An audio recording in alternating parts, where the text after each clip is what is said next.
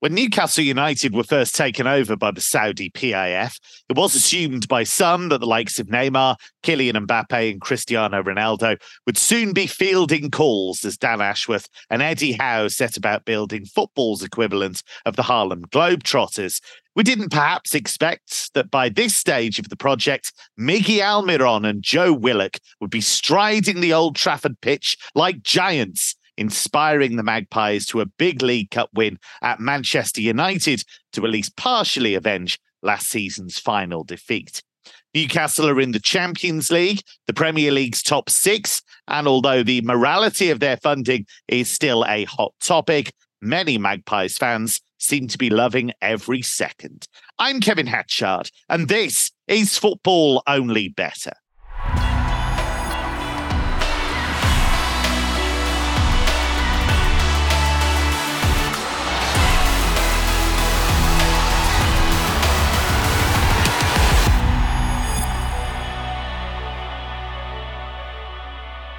I have the best tipping team that money can buy, but we have to keep their wages low for financial fair play reasons. Uh, Mark O'Haire's been especially busy in the bet cave this week with lots of midweek action. Mark, Newcastle take on Arsenal this weekend. You were a little surprised to see Newcastle priced as the outsiders here, considering what they have done to teams, especially at St James's Park. Uh, yeah, I am surprised actually. Um, my numbers made it more of a sort of 275 shot each of two, really. So there is a kind of chasm between what I have Newcastle priced at going into this fixture compared to where the market is at, which is always a little bit alarming when you're a bit out from where the market suggests you should be. Um, but yeah, I mean, if, Newcastle on Tuesday night, sorry, Wednesday night against Manchester United were very impressive. But, but how do you kind of gauge that success at Old Trafford? Because so many teams now have gone there this season and done a job on Manchester United. And I thought going into this week, it perhaps could be quite a challenging one for Newcastle because last weekend you know, they led twice at Wolves, uh, weren't able to win that match despite playing relatively well. They were very underwhelming against Dortmund in that defeat, lost a couple of key players to injury. Then you had the Sandro Tonali story and, and the subsequent ban as well hanging over things. Uh, and, and on paper, that should have been a tough League Cup tie midweek too. So um, they have they do have quite a poor record against Arsenal, uh, at least in recent times. But I guess most of those matches came when a very different Newcastle side played Newcastle. So I don't think this is easy or straightforward for Arsenal whatsoever. And I think Newcastle are being slightly disrespected by the market. Um, but I am expecting it to be quite a tight and competitive game. I, I don't think this match will escalate into being a, a kind of high scoring shootout. That certainly hasn't been the way with Newcastle under Eddie Howe. He does tend to set his side up to be quite pragmatic against the big boys, and that's resulted in quite a few low scoring matches. Last season, we saw six of eight against the top five go on two and goals. This season, the match against Liverpool was definitely heading in a similar direction before Darwin Nunez's intervention off the bench. And then you've got Arsenal, who I think consciously are, are, much more compact, more defensively minded, more controlled when playing away from Emirates Stadium. They are the best away side in the division since the start of last season. Their defensive numbers away from home have been excellent as well. So perhaps that's where the market is is placing things here. But um, Newcastle deserve respect because at St James's Park they have been super strong. Uh, take out that Dortmund no show and, and they've been brilliant. Um, lost just three times at home since the start of last season in the Premier League. Admittedly, one of those was against Arsenal twice against Liverpool. But if you look at their schedule this season, they've already faced Man City, Liverpool, Brighton, and Aston Villa. So they've not had it easy, yet they're sort of putting together league leading stats, trends, numbers in almost all the, the sort of major areas we look towards expected goals, shots, big chances created. So this is going to be for, for Arsenal. Um, I think Newcastle will bang up for it. Um, obviously, both teams have key Champions League games on the horizon. I suspect both managers privately might accept a draw if offered at pre-match, but that's obviously how games play out. So uh, I'm expecting it to be close, competitive, relatively low scoring. So I was interested by under two and a half goals at, at 195. Um, but the way in which the Premier League is this season, you, you, don't really want to be backing those prices too often on unders because it's, it's not going to be a fun watch. So I've taken it a step further and backed under three and a half goals. And I'm going to partner it with Dan Burn to commit at least one foul. He will be up against Bukayo Saka here four of the last five left backs to play against Saka have committed two or more fouls, let alone one. Uh, and interestingly enough, Burn made three fouls in the last head to head. He also made two fouls in the other head to head last season when playing against Saka. So it's four to nine for a Dan Burn foul in this match. It's two to one if you want to back him to back two or more fouls, which I think is a very big price. But I'll just partner that one foul alongside under three and a half goals because I definitely believe it's going to be tight, competitive, and the price we're getting here at nine to ten is is more than fair. I think so. Under three and a half goals and Dan Burn to commit a foul for me. Trader, tipster, and world class ballerino Emmet O'Keeffe is with us. You really should see his interpretation of Swan Lake. It's really quite breathtaking. Emmet, Arsenal swept out of the League Cup in midweek by West Ham, but still going well in the league, still going well in the Champions League. Where are they at for you right now? I'm actually not sure. Um, it's it's kind of interesting. As Mark said, they are they are being a bit more a bit more more pragmatic this season. Although I'm not kind of sure how much of it is pragmatism or how much of it is the fact that they haven't really got Gabriel Jesus firing this season, and that's kind of contributing to their lack of attacking output. Like they're eighth in expected goals in the Premier League this season, behind behind Brentford. And like I thought they were really lucky against Chelsea um, away from home a couple of weeks ago. Like the like it was a great finish from Declan Rice, but that was like you can't be relying on kind of dodgy passes from Robert Sanchez to kind of get you back into the game usually. And I would expect if Newcastle get on top here, they won't be they won't they won't they won't be as generous in that in that regard. Um, like like Mark O'Haire said, I, I was kind of I struggling to see how Arsenal are are they short here. Like last season when they went to St James's towards the end of the season, they were over 3.0 to win the match. I'm not sure that much has changed for Arsenal to be this short.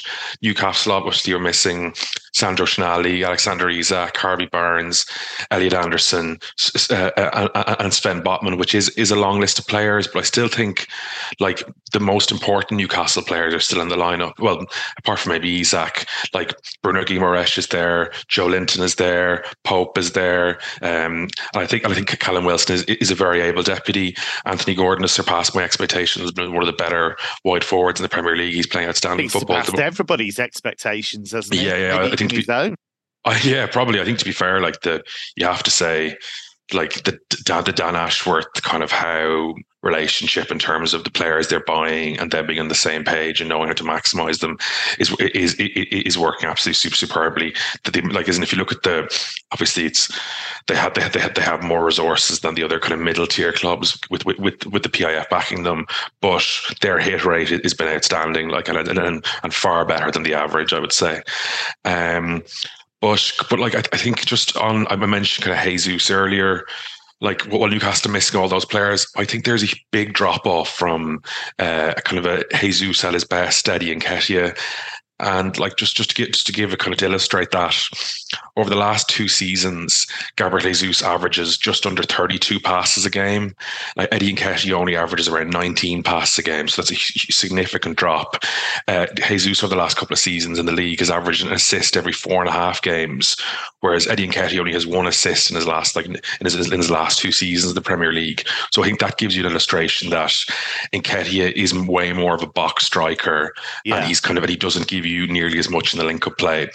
And I think in a game like this, like obviously against teams like Sheffield United where they're playing a low block, you could argue that Eddie Nketiah is maybe more valuable to Arsenal. But a game like this, when Newcastle are really going for them, and they might and they and they might need a player to kind of hold up the ball and, and, and get Arsenal up the pitch, I do think that Arsenal miss Jesus a lot in a game like this.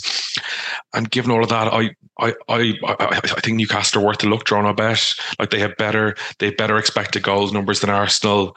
I, I think they, they, they, they have a really strong home advantage, and I I, I think getting them at odds against Toronto Bet looks look, looks like value to me despite the injuries.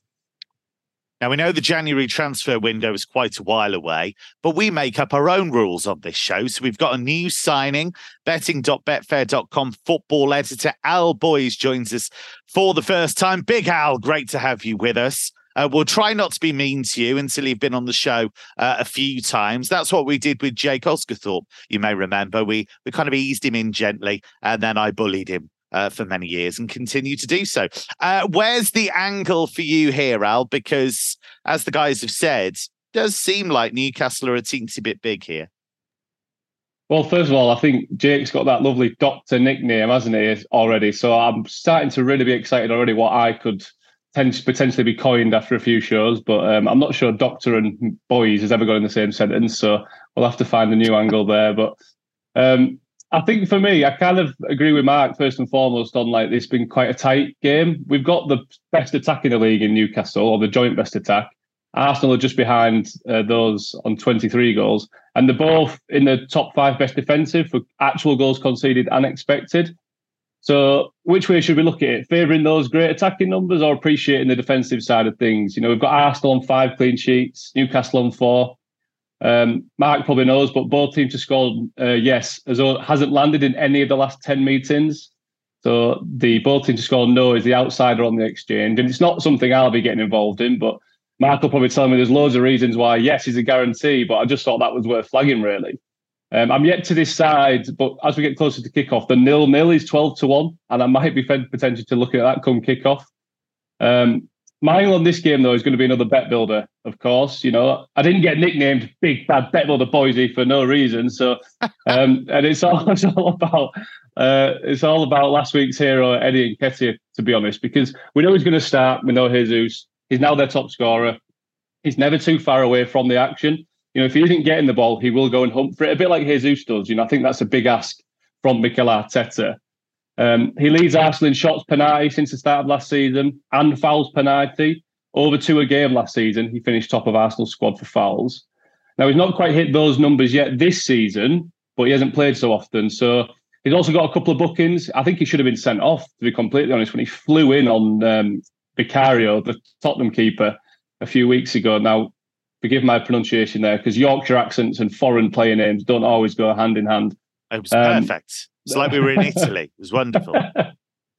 so the the kind of point that I mentioned is that he gets himself involved, and he's 11 to score any time, and I'm going to actually double that up with him to be booked as well. He's been booked in all three of his Premier League games against Newcastle, and there's been 19 cards in the last four meetings between these two. Um, so that's going to be my play. I mean, I also did see that it's five to one for him to have two shots on target and commit two fouls, which he did last week against Sheffield United, and they only had a third of possession. So that was another way I was going to look at this one. All right, let me just write that down. Big bad Boise's bet builder. There you go. There's the feature sorted for him already. He's doing my job for me. Uh, we know injury time goals can be a pain in the pocket if they ruin your bets. And now you've got 90 minute payout to rescue you. If the clock hits 90 minutes and you've got the right result as it stands, your bet wins when the match ticks into injury time. T's and C's in the description. 18 plus. BeGambleAware.org. It's been a great week for Everton. They won at West Ham in the league, reached the quarterfinals of the League Cup in midweek. They face Brighton this weekend. And Al, we know that they smashed Brighton at the Amex last season.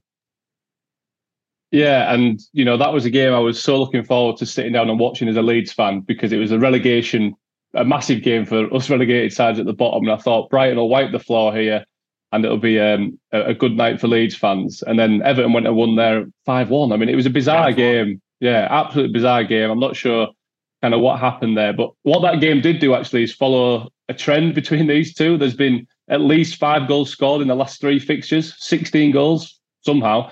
Um, if you kind of add to that, that Brighton, they've conceded and scored in 14 straight Premier League games now. I kind of see a real shot of that trend continuing. Um, it's 16 to 5 for over 4.5 goals, which I think could be a really fun angle here. And Everton, they've had 48 shots across their last two home Premier League games. Now, they were against Bournemouth and Luton, so they'll likely not have the same level of possession. But there's definitely been a kind of upturn in their attacking output this season, Everton. I think, not that this is that big of a deal, but they do have a higher XG than Manchester United. Um, they're in the top half basically for XG total. And they've got Calvert Lewin back in the team now, and they're a real threat. He was brilliant last week against West Ham. So I wouldn't want to call a winner in this one, um, despite kind of the difference in the league table. You know, Brighton have only won one of the last seven in all comps, but I think uh, goals is the way to go for me. Mark, is that the way you would go as well? Everton, we've said a lot this season. It's been about them trying to match performances with results. Maybe they're starting to do that. Yeah, maybe they are. And I think the uh, return of Dominic Calvert Lewin's had a, a, massive influence on that. I think he's got four in his last six across all comps. I thought he was exceptional at West Ham last weekend, um, winning headers, running the channels, keeping defenders occupied. And his, his turn and finish was great too. And he's obviously been helped by having two out and out wingers on either side with Harrison and McNeil as well.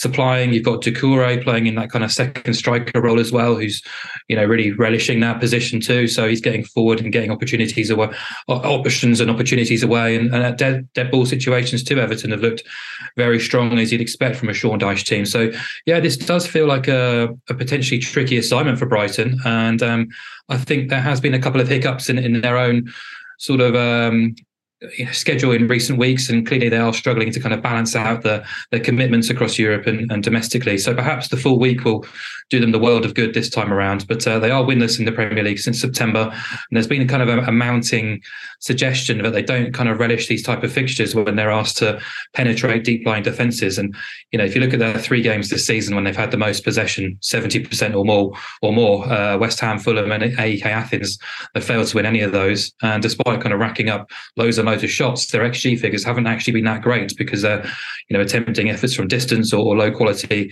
uh, areas. So I'm interested to see how Everton do approach this because, as Al says, they have been quite front foot, especially at Goodison Park this season, averaging 18 shots per game at home, which is a, a huge figure for Everton. So, you know, will they look to sort of follow the blueprint that West Ham laid out earlier in the campaign, or will they be a bit more front foot? Um, I'm interested, but either way, I agree. I think there'll be goals in this game you know, we say it every week really, but Brighton matches just breathe goals. In 10 Premier League games, nine have gone over, eight have gone over three and a half, uh, and BTTS has banked in all of them. Those matches have averaged 4.2 goals, 3.44 expected goals. Uh, and if we exclude penalties, only Newcastle and Liverpool have bettered their XG output. So Everton, I think, have impressed themselves in terms of chance creation.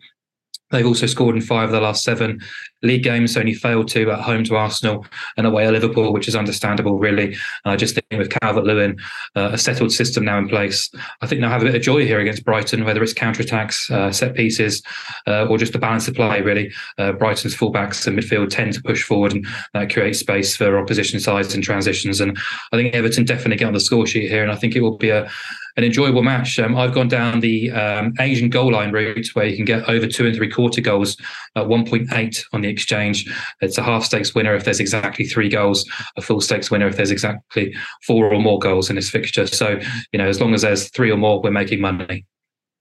And of course, sartorially, we've got the battle between English nightclub boss Sean Dyche and Continental nightclub boss Roberto De Zerbi. So it should be very interesting there. Let's head to the championship, shall we?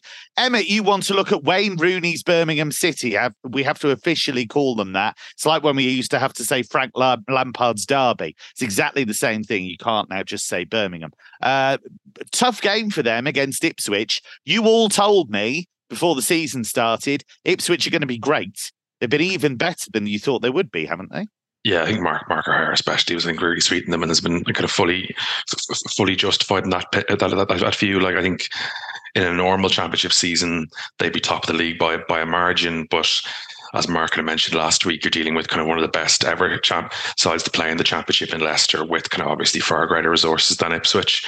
So it may maybe Ipswich have to play second fiddle, but I think they'll be they'll be pretty happy if they can if they can manage to get automatic promotion via coming second. For this game specifically, there's already kind of disquiet about the kind of Wayne Rooney regime with kind of back to back defeats to Hull and Southampton.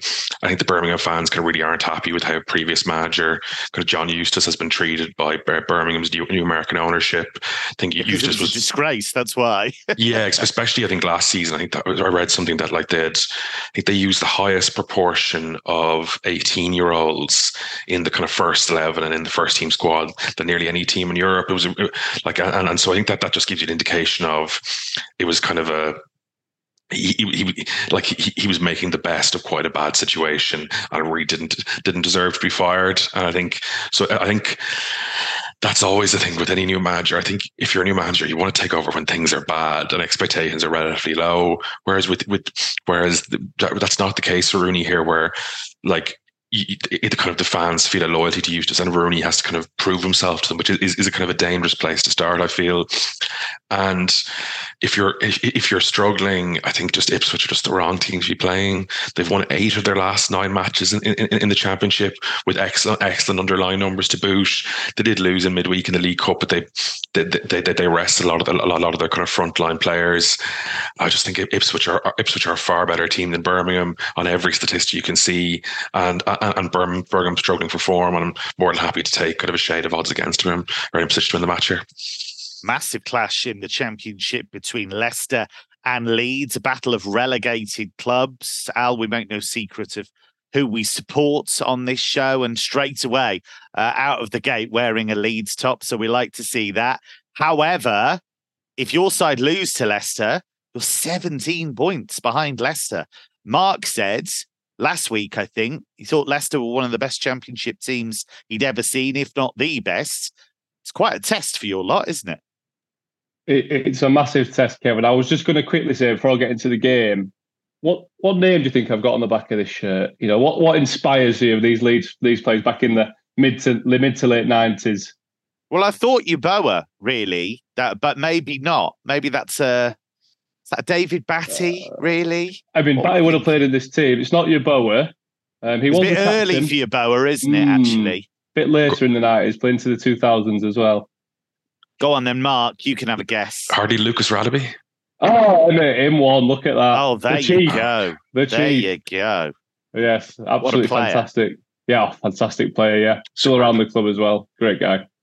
Um, back to your uh, serious question, Kev. Uh, do I think Leeds can catch Leicester? Um, can you ask me again tomorrow if we if we win? Because if we win, I'm going to say yes. But I'm forever the optimist. Look, if we did beat them, we'd be 11 points behind. We're currently 14 to one to win the league on the exchange. There's just a 93 points left to play for. So um, Southampton, they're only a point behind us and they're rated at 40 to 1 to win the league. I think the gap in between our odds and Southampton's odds there suggests that maybe not everyone's ready to write Leeds off in the title hunt. Um, we've now leapfrogged Ipswich in on XG for and against. You know, we had that rough, ropey start in August. We've started to close the gap on Ipswich. And I actually think that the nine point gap to Ipswich that we have on the eye test is making this seem like a bigger mountain to climb for Leeds because I'm fairly confident that we'll begin to reduce that gap to second. You know, and that's I know how well Ipswich are doing, but I just think slowly you'll start to see us come closer together. Um, to the actual game, it's going to be a belter, Kev. You know, I think both teams have got plenty of players that are probably too good for this league. You know, Mavididi is great. Dewsbury Hall looks like he could slot into a top half Premier League team, in my opinion. Um, Leeds, they rejected big money for Summerville um, in, on deadline day. He only trails Dewsbury Hall now for combined goals and assists. And Ethan Ampadu is has been our best signing by an absolute mile. He's a fantastic player for seven million quid. He's got so many games under his belt for his age. So um, I've got to mention my favourite player though, Kev, and please weigh in, Georginio Rutter. You must have plenty yes. of experience with him. He's an absolute joy to watch. I don't know what you think. I raved about him when they signed him, and then uh, he barely played, didn't score, didn't assist, and everybody was like, "He's rubbish. Why have you said Georginio Rutter is amazing?" And now, because he's got run of games and he's not being, you know, kept out of things, he's actually playing really well. Yeah, you know, it's not not a trade secret. He's a really good player. Exactly. Obviously, he was probably burdened by the the price tag and the fact that Leeds were terrible last season. I mean, yes. we ended the, we ended the season with Big Sam. He's not going to play Georginio Rutter in a, away at West Ham when we need to win, is he? So, um, but it's it's a delight to watch him play now. His dribbling, his skill, his strength, his overall creativity. You know, he's actually created more chances from open play than anyone else in the championship. Now, I think the traders have copped onto that. He is the favourite in this game, two assists, five to two at the top of the market there, but I'd recommend him to put that assist in any bet bill as you do. Um, Summerville, he's also, I think he's still yet to be fully taken seriously in front of goal. You can get him at nine to two to score anytime. He's now our top scorer. He's got four and three.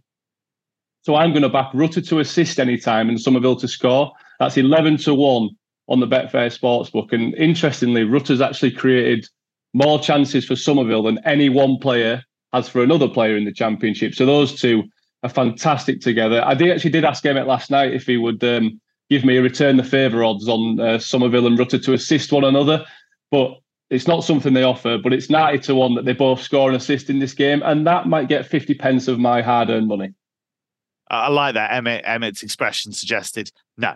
I won't be doing that. but it's a nice idea, something might develop as the season goes on. Now, Borussia Dortmund against Bayern Munich, always the biggest game in the German football calendar.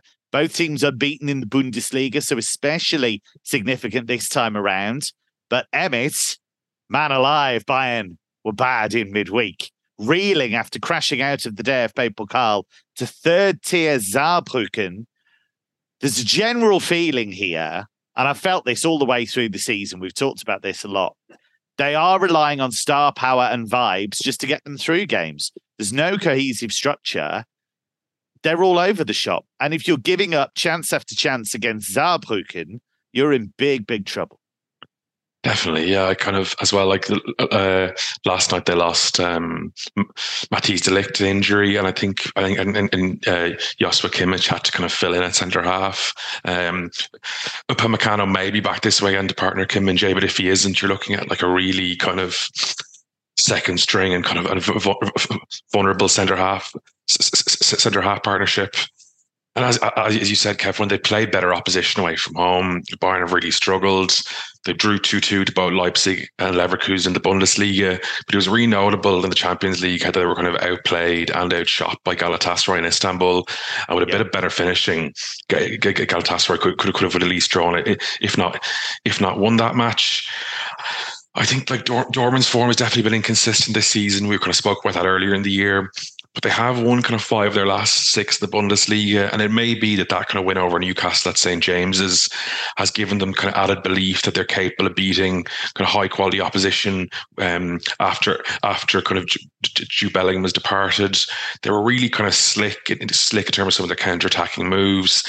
And they kind of defended, uh, Newcastle did miss a couple of chances, but like Newcastle weren't weren't battering them in the second half. I think they defended reasonably well last week again, like there, it was kind of a typical Dortmund kind of high scoring game against Eintracht Frankfurt. But again, I think it would have given them confidence to have came back from 2 0 down and to actually yeah. win a, win a 3 0 draw in a game where people might, might have felt they would have lost in, in kind of previous years. But I think Dortmund are actually coming into this game in quite a good place. I don't think the, I think the markets probably give Bayern a bit too much respect having them at odds on here.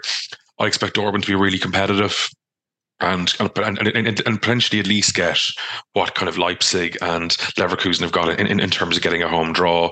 I think so. Uh, the Dortmund, Dortmund, uh, sorry, Dortmund double chance at odds against is is the way I'd play it here. That's exactly how I would go. It's wild to me actually that Bayern are, are odds on because as you say, if you look at them in the big games, Leipzig went 2 0 down, had to come back. Leverkusen, I know if anybody didn't watch the game, they'd look at it and think, ah, maybe Leverkusen were a bit lucky they got a late penalty. No, no.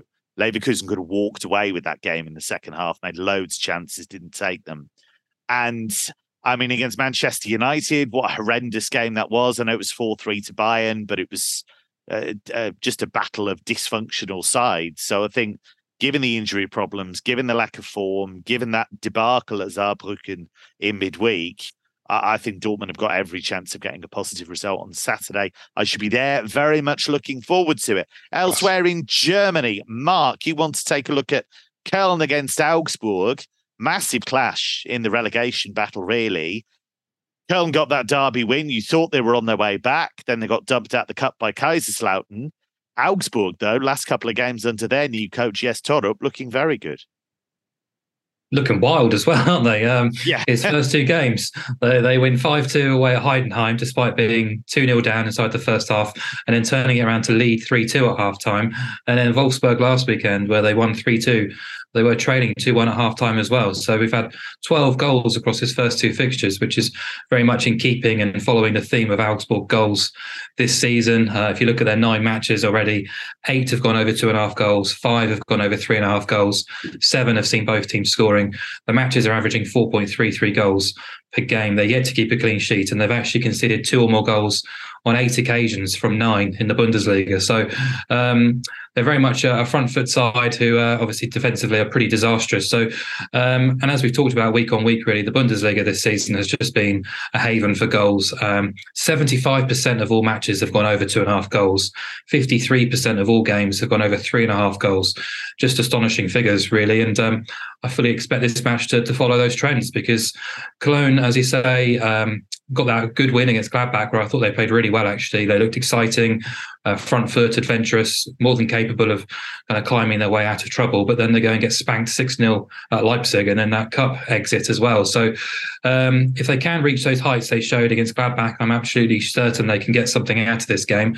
But just like Augsburg, they cannot really be trusted uh, defensively. They're yet to keep a clean sheet this season, and they've also conceded two or more goals in six of nine fixtures domestically.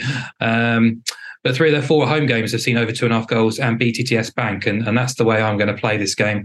Uh, 175 for over two and a half goals and both teams to score. Basically, got two teams together who are yet to keep a clean sheet. They've collectively conceded two or more goals in 14 of 18 Bundesliga games.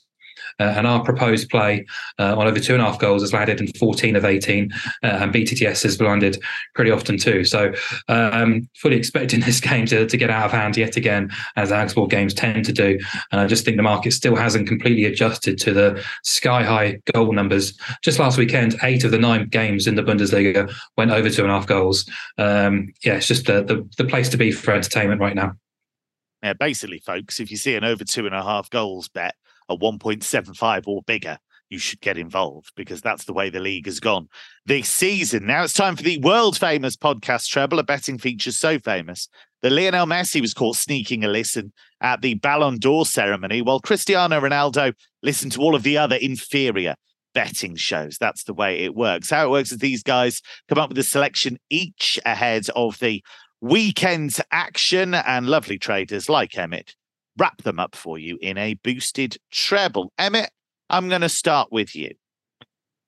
I'll go with Ipswich to win. They look like the look look look look, look at banker material for me this weekend. Big Al, let's go with you next. Yeah, I was going to touch on this a little bit later, but over 1.5 uh, Blackburn goals at Norwich on Sunday, which is uh, priced around five to four at the moment. More details for the cool kids on the Sunday show. Make sure you catch that. And Mark, take us home. I'll nominate uh, over two and a half goals in Cologne against Augsburg on Saturday. Lovely stuff. Now, all of this is very well, all these big teams, Bayern Munich, Arsenal, etc. But what you really want is a bit of Caledonian glamour. It's Mark O'Haire's Scott Watch.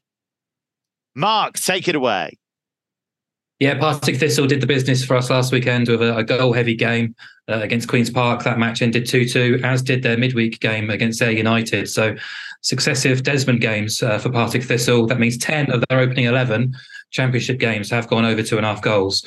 We can get 175 on Saturday's trip to Arbroath following suit. Mid-table Arbroath have also seen over two and a half goals in eight of their first nine games giving this particular wager a success rate of 18 from 20 when these two teams have played so far wow. this season. Both sides have seen average goals per game figures around about 3.55. Their earlier season meeting ended 3 0 away win for Arbroath, um, who have scored twice or more themselves in five of six. And they're playing a Partick side who have shipped two or more in four of six.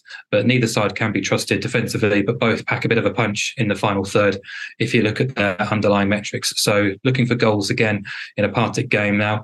Obviously, I think we've exhausted all of our Partick Thistle content for a while now. So just going to focus on our growth. Talk about Kingsley every week. To be honest, I knew you would. nightmarish thing that he is. I thought you might, but uh, we're going to look at Arbroath actually because uh, they're a little club uh, from the Angus area of Scotland, right on the North Sea coast, around 16 miles northeast of Dundee.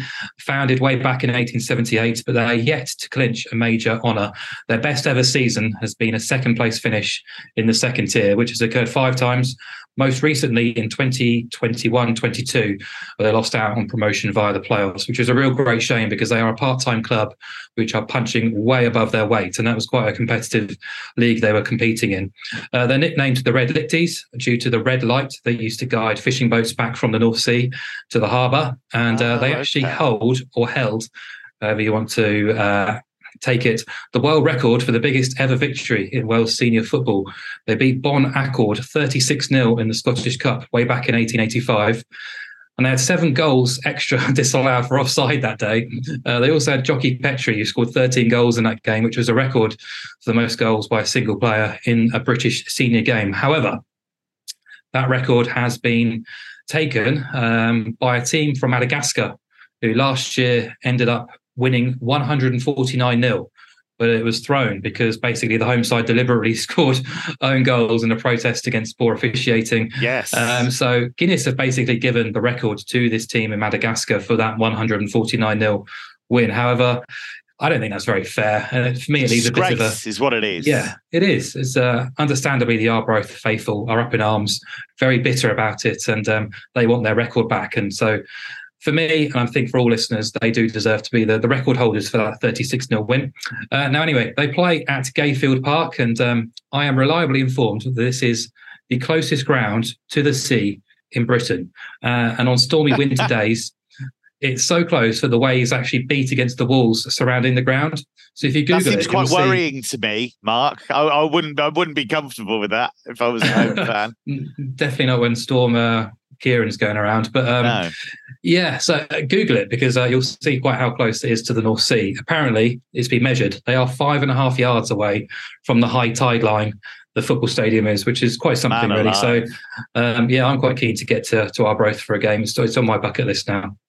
Yeah, I think you might have to take the scuba tank with you, to be honest. That'd be a thrill, wouldn't it? Having a season ticket where you might fall into the sea at any time. Wonderful stuff. Uh, what we want, Mark, what we need to campaign for is Arbroath to face this team from Madagascar.